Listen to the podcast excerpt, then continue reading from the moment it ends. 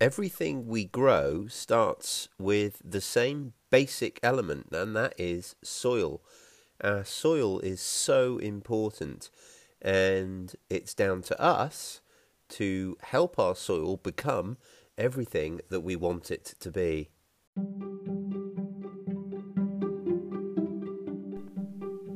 Hello, and welcome to the Self Sufficient Hub podcast. I'm Carl from selfsufficienthub.com, and I'm here to talk about all things self sufficiency. Sustainability and food security matters.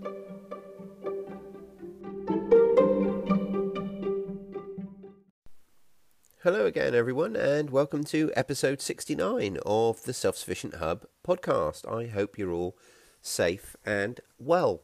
Today we're going to be talking about soil and soil amendments and what we need to do to basically look after our soil and create the perfect environment for our plants. This is going to be the precursor to a series that I'm going to be doing and that series is going to be starting on Monday. And for the following few Mondays, we're going to be looking at different elements of enriching our soil. Now, if you have ever bought fertilizer in a garden centre, you will have noticed probably that the packet tends to contain three numbers and those numbers refer to the nitrogen, phosphorus, and potassium that are in that product, referred to quite often as N, P, and K. Now, in the forthcoming series, every week we're going to do a slightly deeper dive on each one of those. So, next Mondays will be all about nitrogen. There are lots of elements that go into building our soil, though, and an overview of how it all works, I thought would be helpful to sort of preface that series. So that's what today is going to be. There's lots and lots of ways that we can build our soil up, and something that we're always going to come back to and is almost always the right thing to do is just to add organic matter. The more organic matter you add is going to work wonders for building your soil. Now, whatever soil type you have, if you've got a soil that's very sandy or if you've got a soil that's very clayey, adding that organic matter is what you're going to want to do over time, just to continually add it by way of mulching and composts to basically improve it. Doesn't matter whether it's sandy or clayey, the reason that it's either of those things is basically telling you that it's not got as much humus as we might like. Now, humus is effectively what's left from the organic matter after it's rotted down and it's released its nutrients, what's left is humus, and that is what's going to make your soil tend towards perfection, you know, insofar as how much it holds moisture and does all the other things that we want it to do, aside from the actual amount of those nutrients that are in it. There's lots of options we've got for the actual nutrients themselves, and again, we're going to dive into those. But I want you to remember that, that only one option is a shop bought fertilizer. Personally, we don't buy any fertilizer, and we haven't ever. We've relied on our own soil amendments and our own mulching and composting of organic matter. We haven't put anything that we've bought for the purpose of enriching our soil into the ground. We have bought compost and we've used that for some of our pots when we first got started before we had our, our own composting up and running, but we've never actually bought a specific fertilizer or a tomato feed or anything like that. So, quite often, lots of people will have bought fertilizers as their only method, really, of improving the soil, but there's lots of in my opinion, better ways of doing it. And there's some reasons why we might think that a shop bought fertilizer is not necessarily as good as the more organic methods that we can use. So, some of those would be that if, if you rely on fertilizers too much exclusively and, and sort of over and over again, it can actually lead to the humus that's already in the soil as it becomes depleted, not being replaced.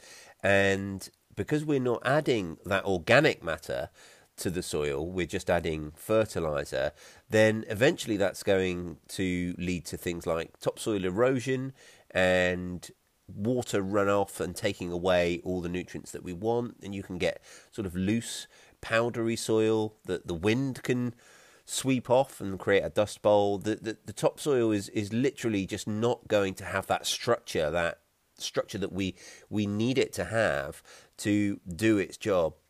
The humus is a byproduct of organic matter. It's what's left when the organic matter is given up its nutrients, and that's not what you're going to get with fertilizer. Fertilizer is purely adding the nutrients. So it's really important to remember that. If you're just relying on fertilizers, then you're doing a disservice to your soil, and eventually you're going to have other problems that are going to need solving. Another thing to bear in mind to your thought process is that commercially produced fertilizers, the manufacturing of them is a relatively large contributor to greenhouse gases and it's quite resource intensive. So, for example, to produce one ton of nitrogen fertilizer takes a ton of oil, 100 tons of water, and releases seven tons of greenhouse gases. So, that's according to the Soil Association. So, if you're going to be using a nitrogen fertilizer, then there's you know there's there's a, a cost to that above and beyond the purchase price. So there's lots and lots of reasons why we might choose to go for amending our soil using a more natural approach. That doesn't mean that you have to do away with fertilizers and feeds completely if you are geared up more towards doing that, or perhaps you're starting off with soil that is particularly deficient in something, then perhaps it might be necessary or worthwhile to invest in some fertilizer of a particular type just to give you that kickstart. But in terms of an ongoing approach, I think managing our soil, much like whenever I talk on some of the episodes that deal with permaculture, I quite often talk in a language of nudging and guiding. And what we're really trying to do to reduce how intensively we need to manage our gardens, it's much better if we just give a, a guiding hand and gently move things in the direction that we want rather than trying to completely reshape from scratch a system or anything at all in our garden. If all we do is we offer a guiding hand and gradually move things in the direction we want, then we're going to find that we're doing much less work and that we're going to be working with our gardens. We're going to be working with the nutrients that are already in the soil. We're not going to be just creating a blank canvas and, and imagining that everything we do is everything that can be done. Much better if we allow the natural cycles to do the job for us. So this ties into a lot of other things that I speak about all the time, such as no dig gardening and mulching, and all these things compound together, as I always say, and give us far better results for much, much less work.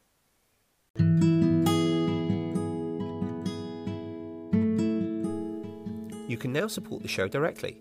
Just go to patreon.com forward slash self sufficient hub you can become a patron and set up to donate to the show from any amount. Pledging as little as $3 a month makes a huge difference. If that's not your thing, you can also support the show by sharing it with people you know or posting about it on social media. We really appreciate all the help that you give us. It's people like you that make this show possible.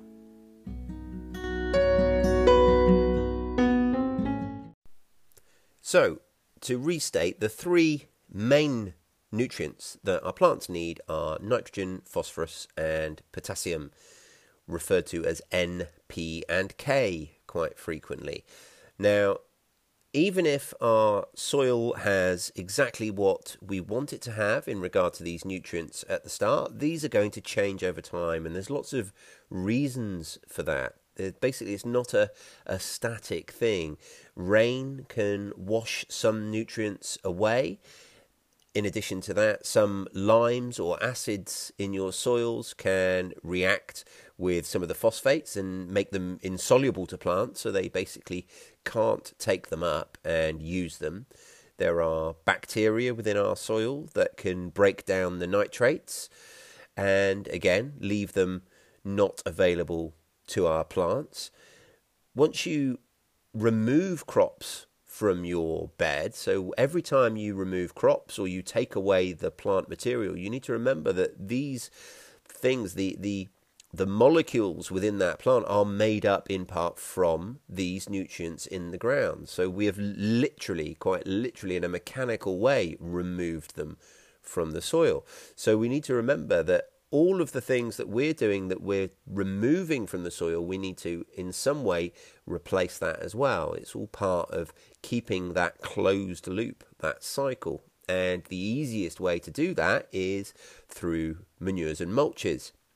Now, in a no dig gardening method, in the method that I use in our annual beds, we add all of our soil amendments in the form of mulches. So we add, now that we've got our compost systems all up and running and we're creating lots and lots of lovely compost, we're adding effectively maybe three inches on average of compost mulch to the top of our beds every year.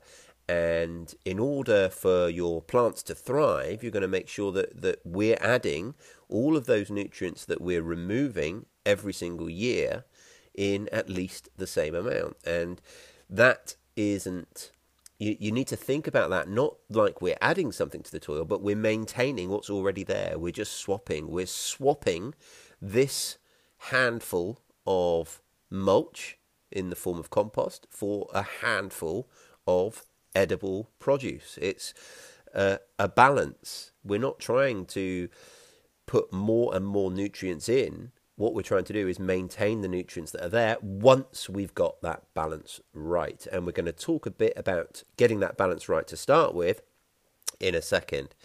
So, when we're adding humus to our beds, or in order to add humus to our beds, what we need to do is add that organic material. Now, it doesn't have to be purely compost. We use, or we've used almost exclusively up until now, we've used wood chip mulch because we haven't had that composting system up and running enough, up and running enough to be delivering us enough compost to give us that mulching that we want to do. But going forward, like I say, now we've got our composting systems up, then it will be pure compost pretty much that we're putting on there. But any type of organic matter that you're mulching with can serve the same purpose. So we, used wood chip and we also used our, some of our bedding from our animal beds as mulch and we also used leaves, a leaf mold. These are all things that are going to put different nutrients in different amounts back in our soil, but they also stop it from drying out. So they're going to work in tandem with, for instance, particularly if you've got a sandy soil, if you've got that mulch on top, it's going to really aid that soil to offer up the nutrients and make them available. You need to remember that plants regardless of how well their root systems may be developed and regardless of how much nutrients you may have in your soil, they're only capable of taking those nutrients on. They're only capable of assimilating them if there is moisture for the roots to act with. They need to have that moisture in the soil, or it doesn't matter how much nutrients you have there, they're just not going to be able to activate it. So that mechanical process is one of the requirements of having your moist soil, and obviously having your mulch there aids that. You can also use green manures if you don't have as I didn't until recently, a, a, composting system that was delivering you enough compost. You can use green manures such as clover to plant across the top of your bed in the autumn to overwinter and then die back and go into the ground as nutrients. There's all sorts of options for green manures. I like the idea of green manures, but they're not something I've ever really been able to incorporate into our system here because we do no dig gardening. And everything I've ever come across about green manures it always talks about how you you grow the plant such as crimson clover or whatever and then you dig it in. And I don't want to be digging anything in. So it's not something that I've ever really been able to figure a way of incorporating into our systems. But maybe someone out there is listening who knows better and can put me right on that. I would definitely be delighted to hear how I could incorporate green manures in a no dig system.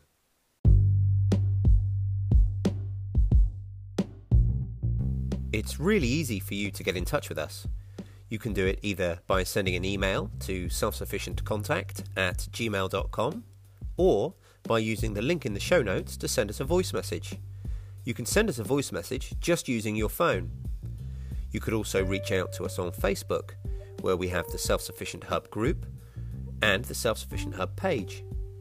We're always thrilled to get your feedback, questions, or suggestions for future topics on the show.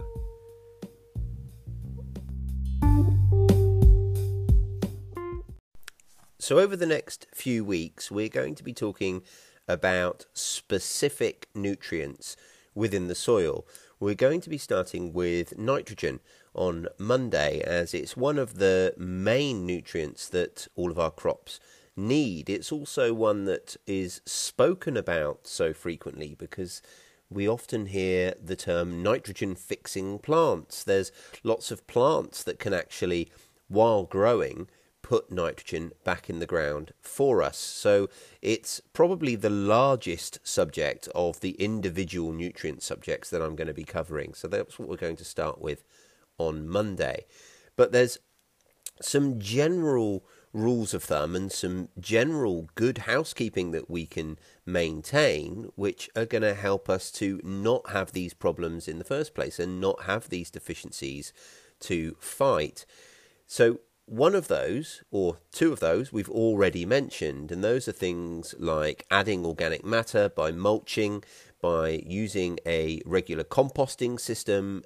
Doing things like that is going to basically keep the nutrient levels up in our gardens. But another good practice is the practice of crop rotation. Now, You've certainly heard of crop rotation. I'm sure I've mentioned it in the past, but it's basically the practice of growing a different type of crop in a different area every year. Now, certainly there is some evidence that with the no dig method, the requirement for crop rotation is diminished, but there are still some advantages of it, and we do still practice it. Now, the crop rotation, of course, we all know that one of the reasons that you would do that is for plant health and for dealing with some of the problems that you can get, some of the things like club root that tends to build up in the ground with brassicas.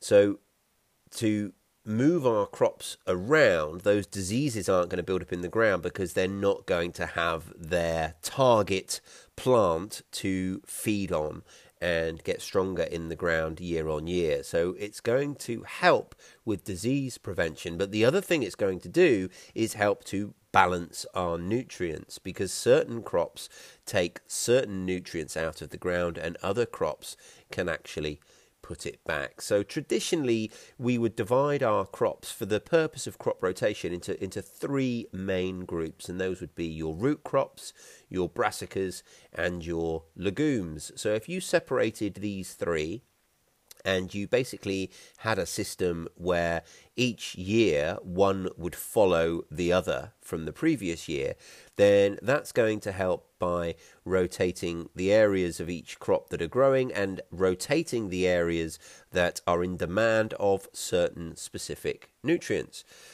So the nutrients can be replenished by peas and beans, for example, that add nitrogen back into the soil, particularly if you leave their roots in the soil to break down once you've harvested them. So once you've finished with your peas and your bean plants, once they've died back, you just cut them just above the soil and you leave the rest of the plant in the soil to break down. And of course, the part of the plant that you've cut goes into your compost pile, and the nutrients within that part of the plant become compost and they get added back to the bed at a future date. So again, think about it that you're not removing as much of that physical matter from the space permanently. You're removing it temporarily and it's going to be brought back in. So if you are going to be using those to fix nitrogen back into the soil, that's going to help with plants that deplete that particular nutrient in the soil. So by swapping everything around, you're just helping that balance. Sometimes, despite whatever it is you might do, there are going to be plants that don't flourish, and you might, in those cases, have to deal with specific deficiencies. If that's the case, then let's talk about how we diagnose those deficiencies next and what telltale signs there can be from your plants as to which deficiency you're facing. Certain nutrients are going to be the cause of different failures within our plants because they're all used for different things. So, this goes back to what I was saying with getting your soil tested. Of course, that's one option. But plants, I believe, can be at least as sensitive an indicator of shortages as any laboratory. Sometimes they can also tell you if there's excess of different nutrients as well because different plants do different things under different conditions. So, some plants, like potatoes or your cucumbers and things like that, they're very, very hungry feeders and they're going to take as much as you give them of all sorts of different nutrients in the ground, whereas other crops are going to take on an excess of nutrients and it's not going to do very well from a harvesting point of view because while that crop is going to do stonkingly well, it may do stonkingly well in such a way that it produces lots of leaves and no fruit, or less fruit, or really big but forked and split roots if that's what we're going to be harvesting. So it's really important that we get the balance right and identifying what nutrients are deficient is the last thing that we're going to be talking about today and going through some of the telltale signs that will tell you what it is your soil's missing.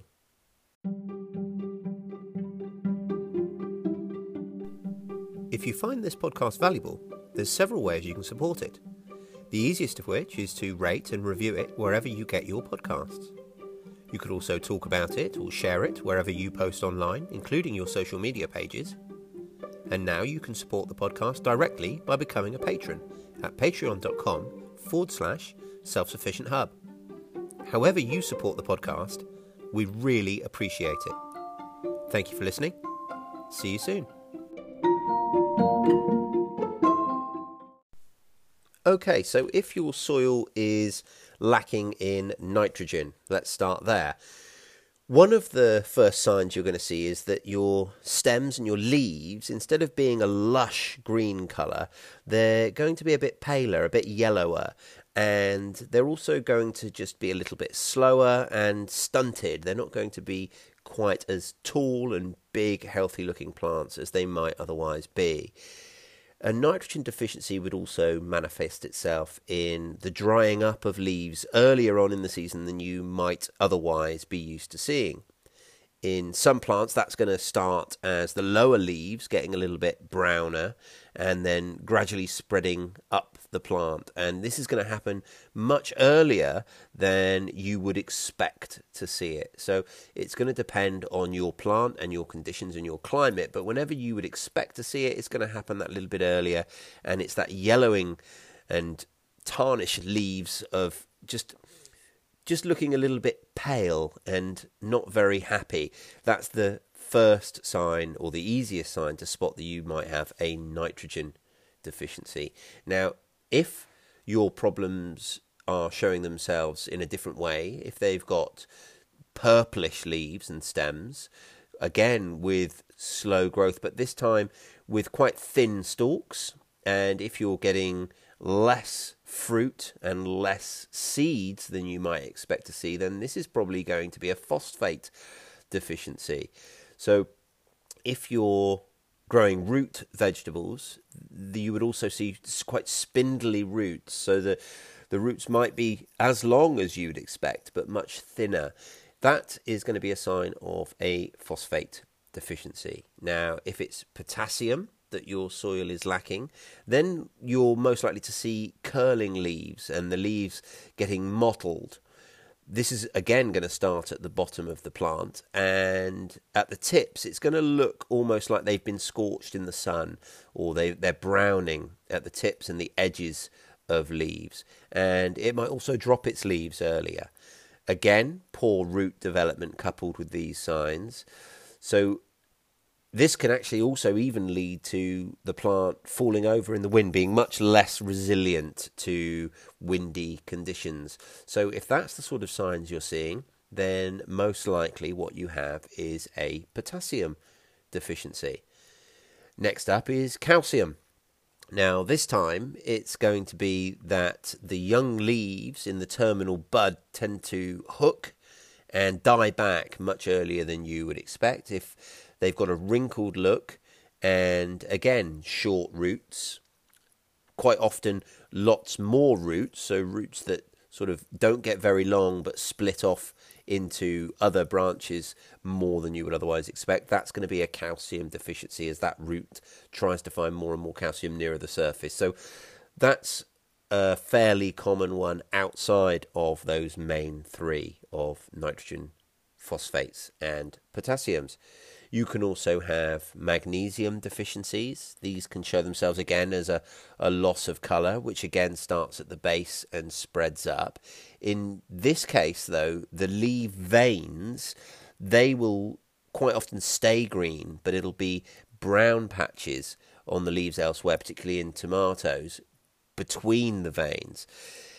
It doesn't tend to start at the edges, which is more of a sign of blight in potatoes but it just in the middle of the leaves, and you'll see a similar patching on the leaves of apple or cherry trees, and reddish borders to the leaves sometimes in gooseberries. All these things can be a sign of a magnesium deficiency.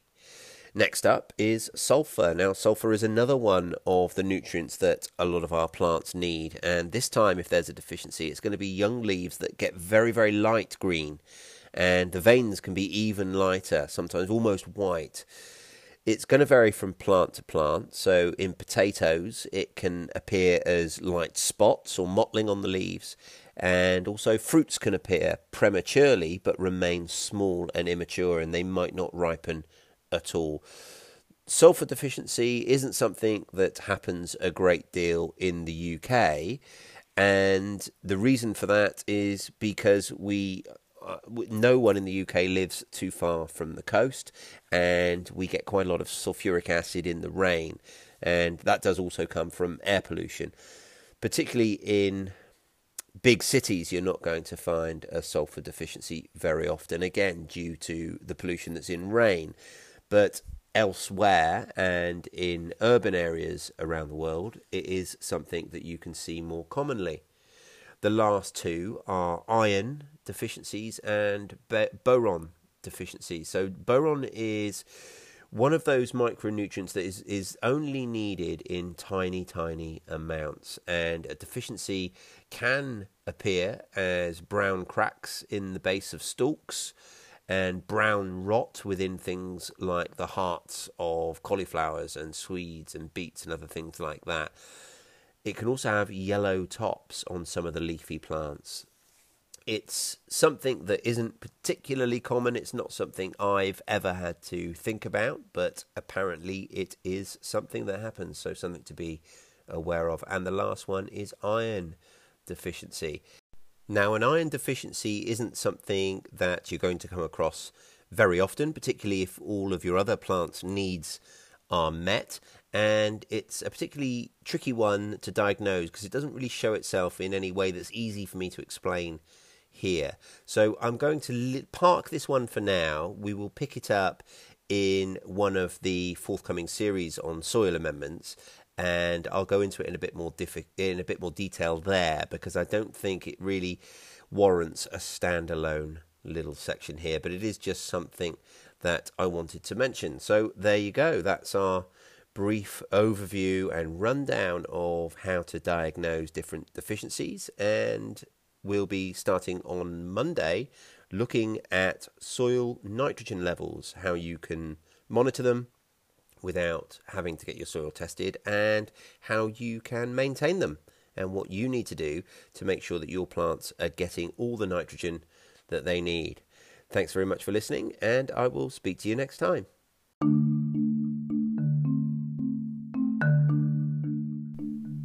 Find Self Sufficient Hub content elsewhere online in lots of other places.